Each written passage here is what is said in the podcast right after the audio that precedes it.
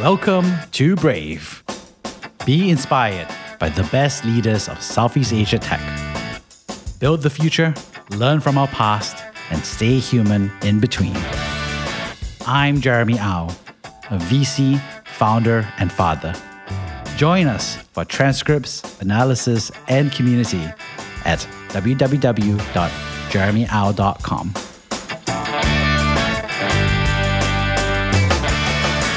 Hi, Amanda. Really excited to have you on the show. You are the founder of BackScoop, and I'm really fascinated to hear your story. For those who don't know you yet, could you share a little bit about yourself? Yeah. Hi, Jeremy. Thanks so much for bringing me on. So I guess I would introduce myself as the founder and CEO of BackScoop. It's basically a daily newsletter that makes it fun and easy to stay updated with everything going on in Southeast Asian tech in minutes every morning. And that's pretty much it, short and sweet. How did you get started on this? What sparked your passion for writing and entrepreneurship and startups? Where does it all begin? I think the main place it really began for me was when I started working in startups. And that was when I was actually a fresh graduate from high school. So I graduated 2 years ago when the pandemic just started. And I decided to take a gap year instead of going to university. And I stumbled upon a startup here in the Philippines. And mind you, in the Philippines, I don't think the startup scene was very, very advanced. It's nothing like Singapore, Indonesia, even in 2020. So for me, seeing a startup that was invested in by a foreign investor like Justin Mateen, like everybody knows what Tinder is, was really mind-blowing for me, especially from my perspective. So seeing that news, I had to check out what that whole startup was about. So I read the article, did my research, and I found out it was a coding bootcamp. And at the time, I was doing a lot of soul searching because I frankly didn't know what to do over a gap year in the pandemic. So I decided to actually apply to this startup, not as an employee, but as a student, because it was a coding bootcamp. My goal was to probably create an app or probably get a software engineering job by the end of the bootcamp so that by the time I go to college, I'd have done something meaningful already. And I think, you know, life had other plans for me. Long story short is no matter how hard I tried, it was very, very hard to learn to code, even the most basic things. So that led me to telling the founders like, hey, I don't think I can do this. I think I should leave this whole coding bootcamp and go find something else to do. They basically told me, don't leave the course. Maybe you can help us out instead and work here. And I found out that the startup was actually just two people, just the two founders. And that led me to become the first employee. For me, it was my first time truly working at a startup. And being in the Philippine startup ecosystem, I thought, okay, I have to learn everything about startups. This is my first job. Part of my job was also selling to other startups. So I really had to find out everything about startups, not just in the Philippines, but also in like Southeast Asia and other markets, because those were our customers. So as one of the main functions of my job, I had to look at startups in the West, in Southeast Asia, and basically all over the world, to sort of place our engineers at jobs there. That whole process of working there for a year, doing different functions, because, you know, you're the first employee, I'm not just selling to other companies. I realized a few things. So one, it's that looking for Southeast Asian startups was actually really, really hard. Like there was no centralized source of news for startups that had all of the news. So I would go to multiple news sites, read every article one by one, and list down all these company names and reach out to them later, trying to get them to hire our engineers. And the second thing was that the Philippine startup ecosystem is actually starting to boom. So when I joined the company, one of the big reasons that it was exciting to me, even though there were like only just the two founders, was that frankly, the Philippine startup ecosystem was just not very developed. But after joining the company and in the 1 year I was there, I saw a few things. So one, it was that the number of company partners that I was working with from the Philippines was growing. So I had this whole list on a spreadsheet of all of the Philippine startups that we were working with. And that list was just growing and growing and growing every single month. That was really, really exciting because that's pretty unheard of. And the second thing was that this sign wasn't just seen in my spreadsheet, but it was also seen in sort of the news. So the coding bootcamp startup that I worked in was called Avian School. So I joined them in around July-ish 2020. Then by the end of that year, they actually became the third startup in the Philippines to get accepted by Y Combinator. A few months after that, I shortly saw so many other Philippine startups get in. So for me, I was like, okay, that checks the boxes. I see that there are lots of Philippine startups that are coming out. These are very, very early stage. I see it on my spreadsheet. And two, like the Philippine startup ecosystem is getting recognition. Well, foreign investors from the US, whether they're angel investors or really more institutional investors. So I had the few takeaways from that process. So one, it was very, very hard to keep up with Southeast Asian tech. And there was no centralized source of news. You couldn't just go to one website to get it all. And the second thing was that startups and the startup ecosystem outside of Singapore and Indonesia were getting much more mature. So even the Philippines, which was one of the more unheard of startup ecosystems, is actually starting to get some traction. So I told myself, like, okay, look, people are going to start looking at Southeast Asia as a startup ecosystem of its own, like not as just part of Asia, but more of getting questions like, how can I invest into Southeast Asia? What are the countries in Southeast Asia? What are the different exciting startups there? They're not just going to think of it as a part of Asia, but it could finally stand alone as one really interesting market. So I told myself that, look, there needs to be a source for everything Southeast Asian tech now. And that's sort of where I got the idea for BackScoop. You know, the truth is there are startups, right, that are also providing tech, right, news in Southeast Asia. There's Tech in Asia, there's E27. So even to some extent, Deal Street Asia, TechCrunch also has increasing focus on Southeast Asia as a market. So how do you think about all that? How does that match up with your point of view about what the market needs in a fresh way? So what I generally shared earlier were sort of the shifts in the Southeast Asian tech scene, right? So Tech in Asia, E27, Deal Street, and all of these other platforms are actually great. But I think it's because of all of the growth in Southeast Asia that makes there be a need for something different. So before, you could go to Tech in Asia and pretty much get all of the news that you wanted, because how many startups are actually announcing fundraisers? How many startups were actually there in the past? But now, when there's so much more growth in Southeast Asia as a whole, like how many startups from Indonesia are getting funding every week? But now you have all of these startups from the Philippines, from Vietnam, from Malaysia, and all these other countries are also announcing fundraisers and the such. So now when you go to the Tech in Asia website, the Deal Street Asia website, or the E27 website, you cannot just go through every article one by one. It's just too much. And the second thing is that it's actually fragmented. So you would find some articles on one platform, but you might not find the fundraise about another company on another platform. So I think that's one way that the platforms right now aren't really serving the market so well. So before it was totally fine, but now just because of the volume of news, it just doesn't make sense for people. It's just not convenient. So I feel like BackScoop is more of a layer 2 or version 2 that is a bit better suited for the change in the landscape now, but also sort of like the change in the people now as well, because people now are at the stage where they also have to start looking at their startups and ask themselves, okay, now I come from Singapore, but I want to expand to the Philippines. What are the other startups there? What's actually happening there? Do I have a competitor there? Can I learn from a startup that's there? So now people are actually looking out to the other markets as well, beyond just Singapore and Indonesia. And for them, like, they can't just go to the websites and refresh every single day, multiple times a day, but they sort of need a more convenient way to find out what's going on in other markets. So that's better solved by a newsletter that gives you the news in like 5 to 7 minutes a day than you manually going through all of these sites and reading articles one by one, hoping that it's something that's related to what you're doing. I think you're identifying something that's a persona for sure, right? Which is that you're outside Southeast Asia, you're looking at Southeast Asia, and you're trying to understand Southeast Asia as a region. Does the newsletter actually solve it? Because I guess you could make the argument that if I want to understand Southeast Asia, I use Google, right? Which is the most common thing, right? Southeast Asia tech trends. And then that's an aggregated view.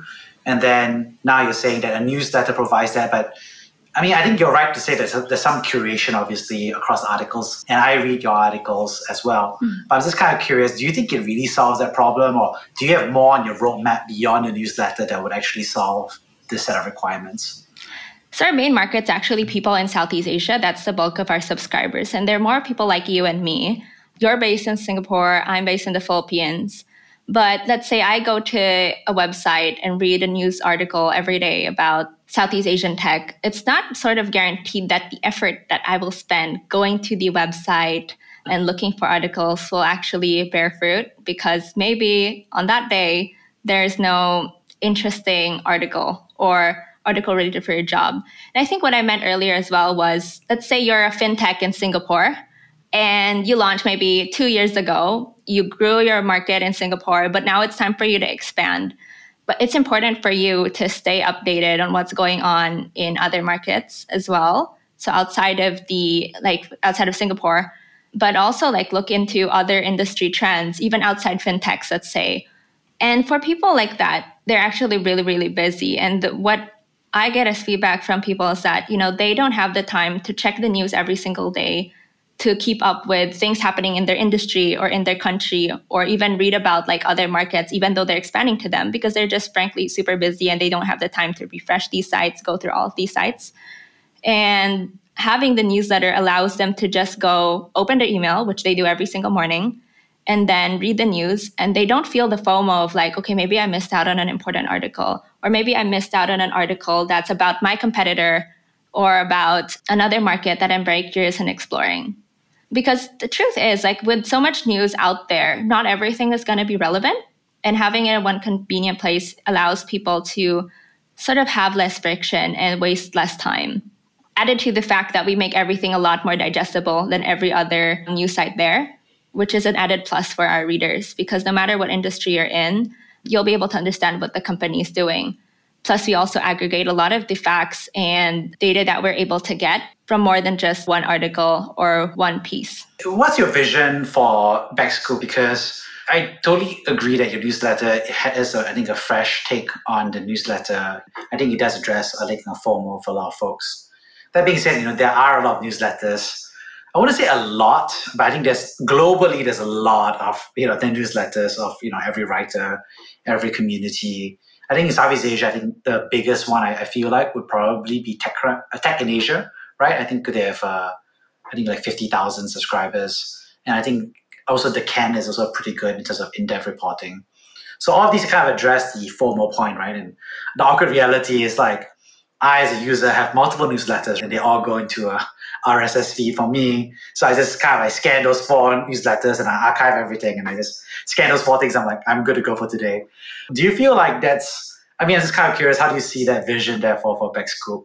So I'll answer that. With BackScoop, it's more than just having the newsletter, right? So I started the newsletter really just to solve my problem, which was I can't read every article on every site and check every site to find out all of the news. Plus, we have that added point where the newsletter is also curated to have the more relevant news for people instead of just endless amounts of articles that you have to sift through. And beyond that, what's exciting for me is being able to grow BackScoop to something that could serve the ecosystem in a more meaningful way. So we started with the newsletter, which solves the most basic problem, which is what's happening, what's the most interesting news, who fundraised in the past 1 to 2 days. But we've actually been able to also grow our audience much beyond that as well. So the newsletter right now has 7.5K subscribers, and everybody's really somebody who is in the startup ecosystem in Southeast Asia and some people in the startup ecosystem outside. But beyond that, we also have a total social following of 20,000 people. And with that, we actually want to bring our engaged audience and lean into that to build more products and services that serve them. Because I feel as a smaller news outlet, a younger news outlet for now, we can actually have the ability to change and shift with the different needs in the Southeast Asian ecosystem much better than the others, just because, we don't have all of these other existing products that we have to, let's say, adapt or change or remove. And another thing is that we have a more engaged and direct relationship with our audience. So a lot of the people, especially in the earlier days that I was running BackScoop, I'd gotten on calls with them. A lot of people now, I still write a lot of emails and messages with a lot of people. And at the end of the day, the newsletter, having it at people's inboxes, people are a lot more receptive and active. They like to write in and things like that. And they even offer a lot of ideas and problems for us to solve. And for us, we want to lean into that to build our next products with the whole idea of really how do we serve the Southeast Asian ecosystem as a multimedia outlet and sort of create more products and services that continue to serve them and their needs. So after finding out, okay, what happened today and yesterday, the most important news, the most important fundraisers, what else do people need? And we're going to be figuring that out. What do people write into you about? I'm so curious. Any stories or any examples? I think for me, and beyond just like funny or interesting like messages, I feel like it's more of like the meaningful relationships that you're able to build. One of my earliest subscribers from Indonesia, she's a good friend now. When my relative went to Indonesia and she heard about it, she sent over a whole box of like things from Indonesia and Indonesian startup goods to me. Another thing would be I was heading to Malaysia, and then I had this other subscriber who I'd really just had a call with maybe a few weeks before my trip. And then before I headed on my flight, we actually reconnected again. And that led me to actually going to the restaurant that she recommended to me and a couple other subscribers recommended to me, which was Village Park in Malaysia. So I went there as my first destination of the trip in KL. And like lo and behold, while I was eating like the nasi lemak, I looked to my right and saw this really familiar looking face. And it was the person who actually recommended Village Park to me. And she didn't even plan on going there. It was just like on a whim. And that was the way I accidentally met like one of my subscribers in person in the wild, like not at a startup event or things like that. And then later on, we actually went to a theme park in Malaysia for one day that I had free. I think those are the more interesting and fun stories that I've had, added to, you know, the many people who sort of were writing in about how they enjoy BackScoop. And then a couple months later, they have their own startup. And then a couple months later, I write about it as an article. So I think those are the more fun and interesting stories for me. Yeah, and these are all awesome stories. I think obviously, you know, I think people love content and people love community. I think the tricky part for a lot of aspiring creators out there is really about the sustainability or even the profitability of it, right? I think it's one thing to write as a hobby. Heck, even for me, podcasting is a hobby versus, you know, writing as a business, newsletter as a business, podcast as a business. So how do you think about that monetization pathway? Because, you know, so many folks ask that question all the time, I'm sure, of you as well. Yeah, so for us, we just started monetizing with BackScoop as a newsletter. I felt like one of the things that people really appreciated was that we were free. So a lot of different platforms that are out there, they have a paywall or they have like limited access unless you create an account. But for us, everything on BackScoop is actually free. I hate paywalls, and I feel like the most basic news, like what happened, what's the most important thing that I need to know, these things are basic and shouldn't be paywalled. So with that in mind, I told myself, okay, paywalls, premium subscriptions are totally off the table. The next thing I did was like, okay, what else can we figure out? So one of the things that I wanted to test out was ads, especially because we had all different people reaching out asking us, oh, can you promote us? Or can you run an ad? And can we target your audience? So I've started exploring that recently and started placing ads on the newsletter itself. And since BackScoop is basically a place where you want to read Southeast Asian tech news, it's concise, it's witty, it's fun and easy to read. Plus, it has that more personal feel. We took that into the ads as well. So all of the ads that we write in BackScoop are actually co-written by the company. So we make sure it fits with the whole vibe and comes off as like a more of a recommendation. So it's like a BackScoop pick or BackScoop sort of recommended company. And we want to always retain the trust of our readers. So that's why we went through that route. Obviously, it's been difficult to sort of create a perfect path to monetization. I can't crack the sales code with my first sale, but we made our first few sales recently. So that's pretty exciting. I can't wait to figure the rest of it out. I mean, what advice do you have for, you know, all these aspiring creators, right? I mean, the creator economy. Mm-hmm. What advice do you have for people who want to build or write or communicate and, you know, build something in that creator economy? So as a creator, I write everything on BackScoop right now. It's actually pretty funny. I would never have thought that I would become a writer or a journalist or anything like that in any part, but I've become one as part of my role for BackScoop right now. So I think the first thing you have to do is you have to totally tell yourself, you can't really box yourself in and say I'm not good at writing. I'm not going to be able to tell my story well. because that holds so many people back. And I could have told myself the same thing. But it's more of asking yourself, okay, what can I write about that I enjoy writing about? And what can I consistently write about? And then from there, everything sort of writes itself. Because for me, one of the things I always enjoyed was reading news, whether it was Southeast Asian tech or news in general. And I always make my own summaries and things like that. So when I started writing BackScoop, I told myself, okay, I know how to summarize things. I know how to make things fun and witty. Let me try actually writing it down.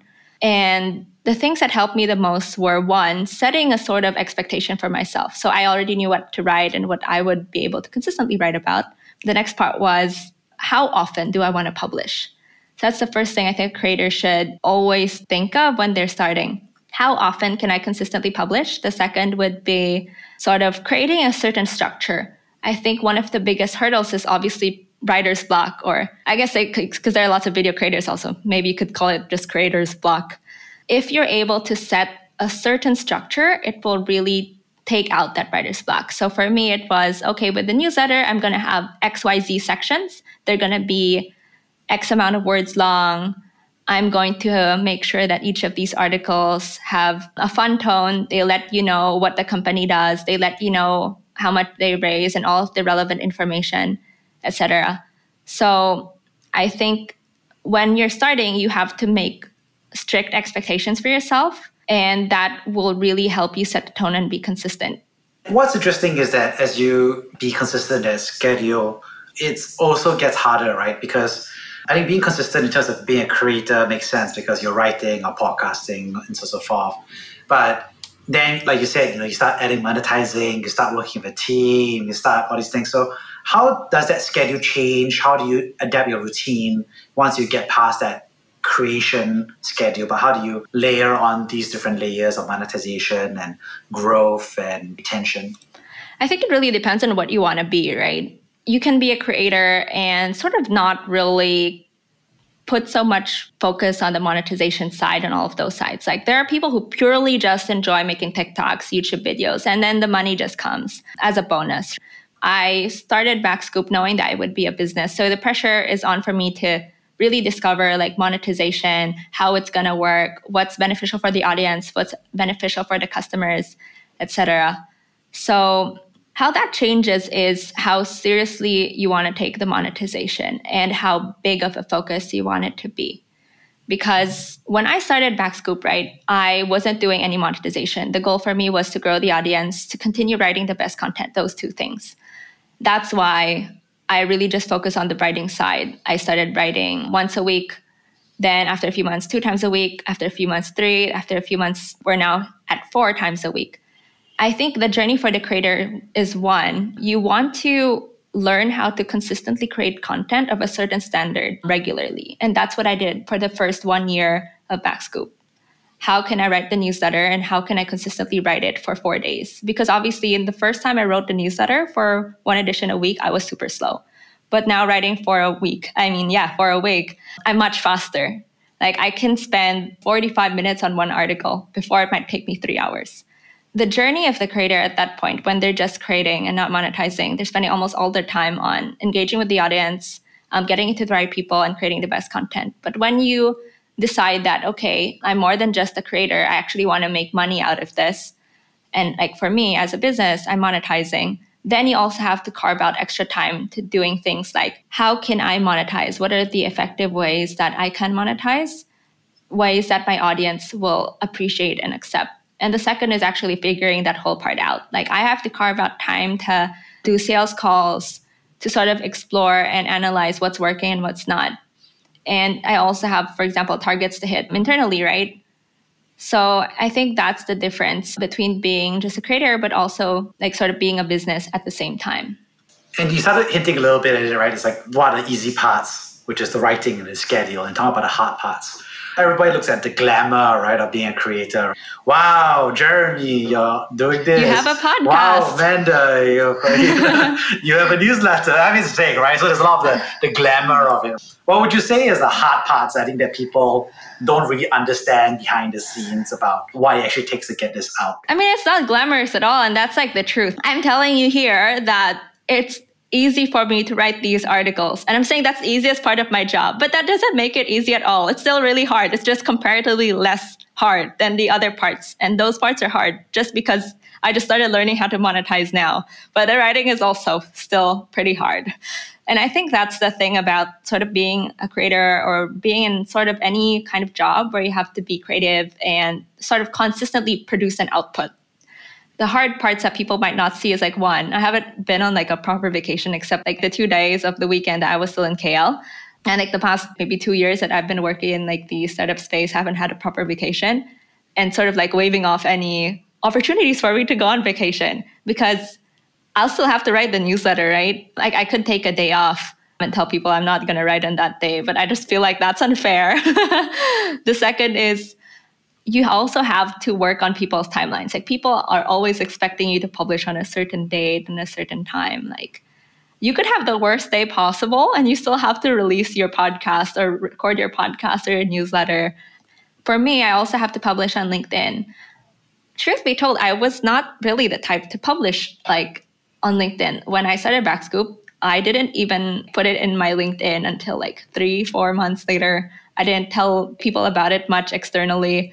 And on the news, I barely mentioned myself. But then people started asking me, like, why don't you write more about yourself on BackScoop? Or why don't you share more of your journey? And for me, I felt like it was a bit narcissistic to write about myself in the newsletter. So I told people, okay, I'm going to write about it on my LinkedIn instead.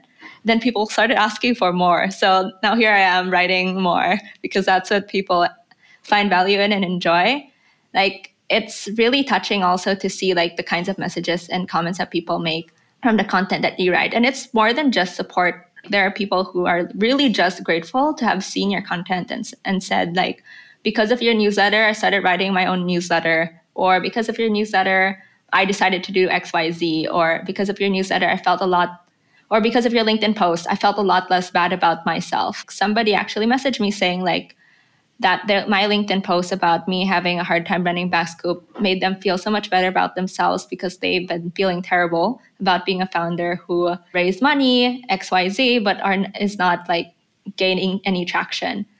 So I feel like that's the hard part about being a creator, but it's also, I guess, the most rewarding part as well.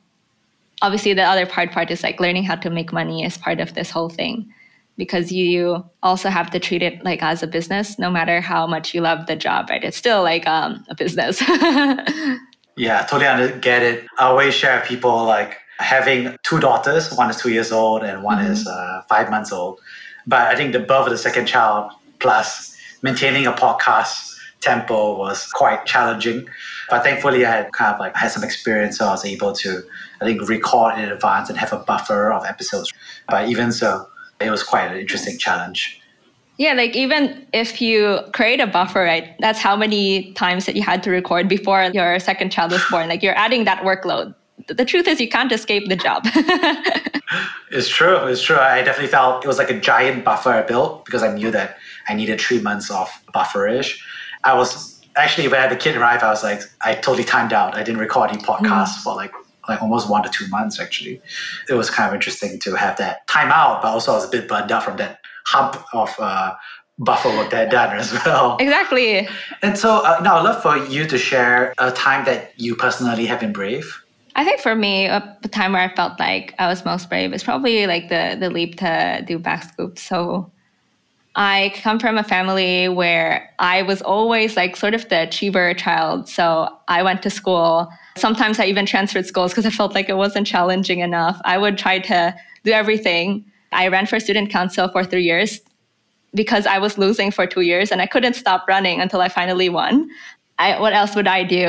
I also spent all of my time like studying for, let's say, every exam because I told myself like I have to get like the best grades possible so I could go to the best school.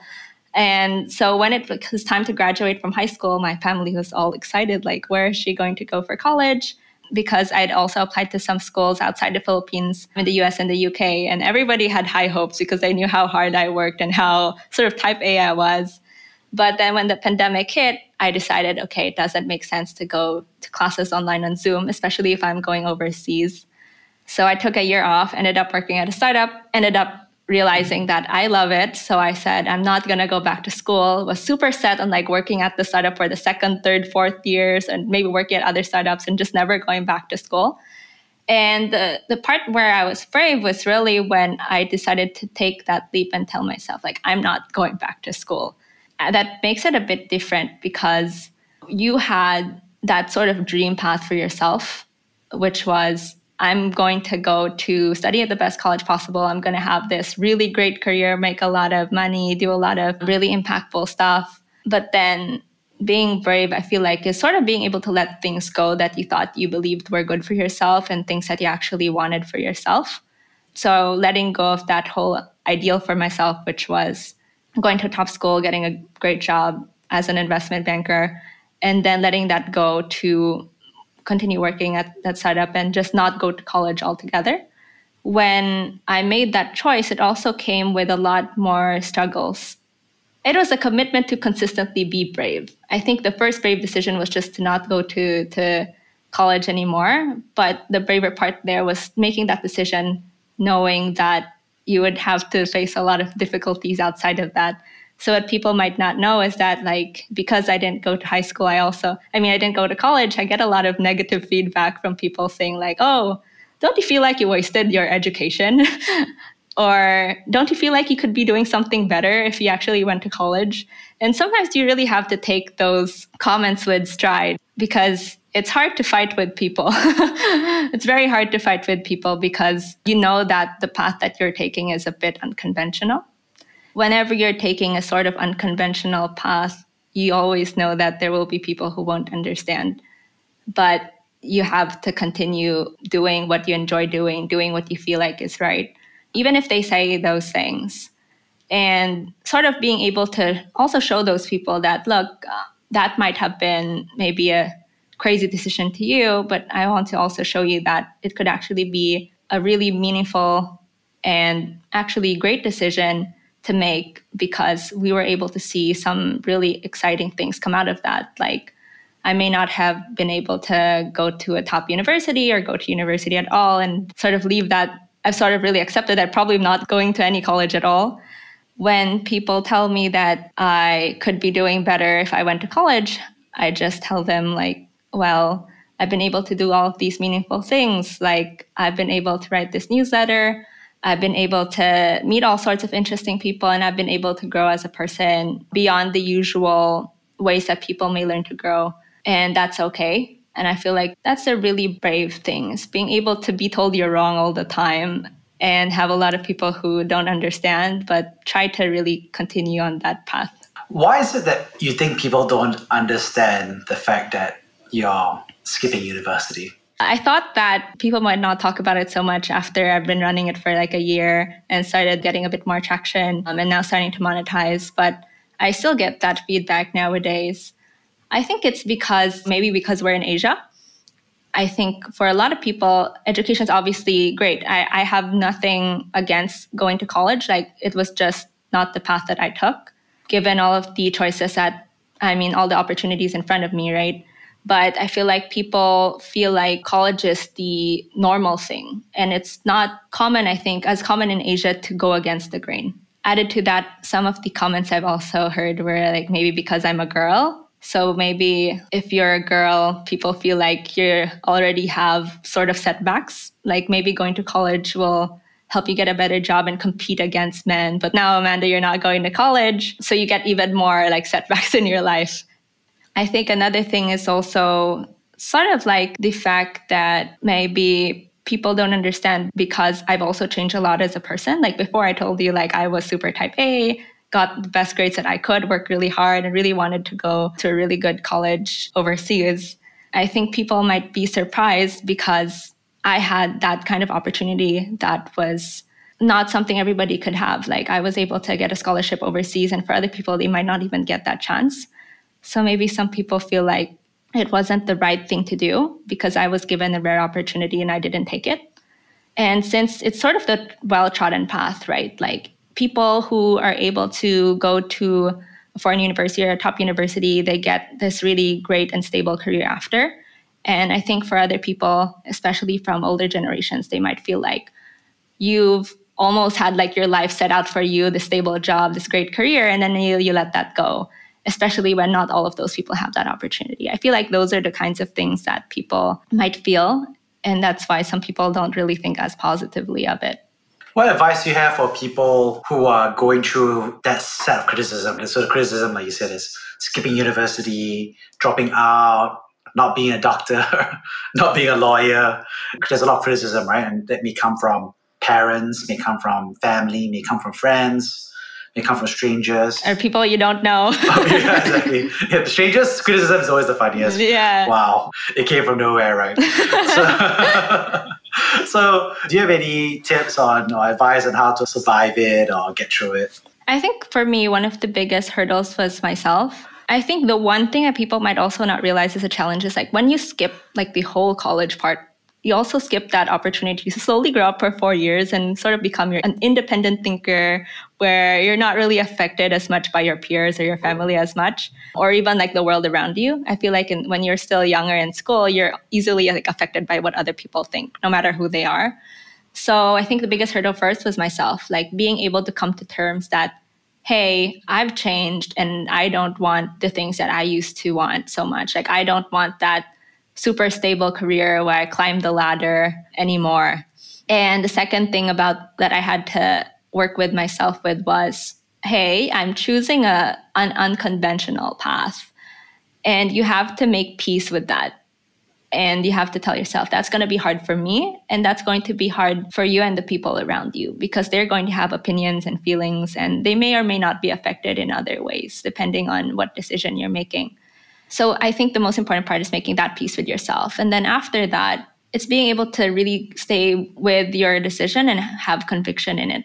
So what I've been able to do with BackScoop, I always try to be a bit more open. These are the milestones that I've had. These are the things that I've been able to do.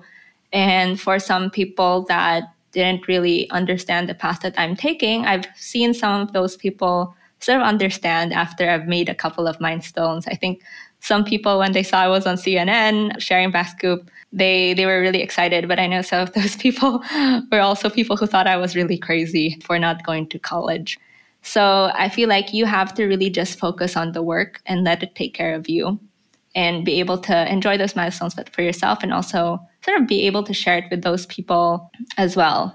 If there are people like that in your life who are directly like sort of opposed to what you're doing. But at the end of the day, it's really a problem that you have to face on your own internally. And I think that would be your biggest demon, yourself, and being able to make those adjustments because you know yourself the best. Like one of the things that I actually did was sort of stay off social media a lot because I knew that that would sort of affect me mentally. In the sense that I might feel like I'm comparing myself with my peers and like, look, oh, they're having fun in college. They get to go on vacation and I don't. And when you let yourself sort of be affected by your emotions, especially when it gets triggered by things that you can control, that's probably the worst. If you're vulnerable emotionally and you can't control that on your own, then that will allow you to be weak in the sense that when people are against you and people don't really believe in you, that might take you over and might make you give up when truthfully you probably wouldn't have given up. Oh, thank you so much for sharing all of that. I really appreciate you doing and going so deeply into this. I'd love to wrap things up by sharing the three big themes I got from this. The first is thank you so much for sharing, I think, the story about why you founded BackScoop and I think the opportunity you saw in the media landscape versus Tech in Asia, E27, Deal Street Asia, all these other folks, for a newsletter that was able to address the fear of missing out, a FOMO for folks, but also provide that clear set of resources for listeners and readers across the region and globally about Southeast Asia. The second is your in-depth discussion about monetization for creators, and I think the awkward realities behind it about what needs to be done and the different challenges and choices between paid subscriptions versus advertising, as well as the challenges, I think, of the creator lifestyle behind the supposed glitz and glamour of being a creator. And lastly, thank you so much for sharing about your choice to skip university and the criticism that was associated with it. That was an interesting conversation that in order for you to take this opportunity to found BackScoop, you chose to skip university and you got feedback from friends and family and strangers who would later praise you for going on CNN, but that you had to be thoughtful about their early criticism or skepticism about your choice. I really appreciate you giving some of that advice to folks about facing or bypassing the criticism that they may face. So thank you so much, Amanda, for coming on the show. Yeah, thank you, Jeremy. Thank you for listening to Brave. If you enjoyed this podcast, please share this episode with friends and colleagues. Sign up at www.jeremyow.com to discuss this episode with other community members in our forum. Stay well and stay brave.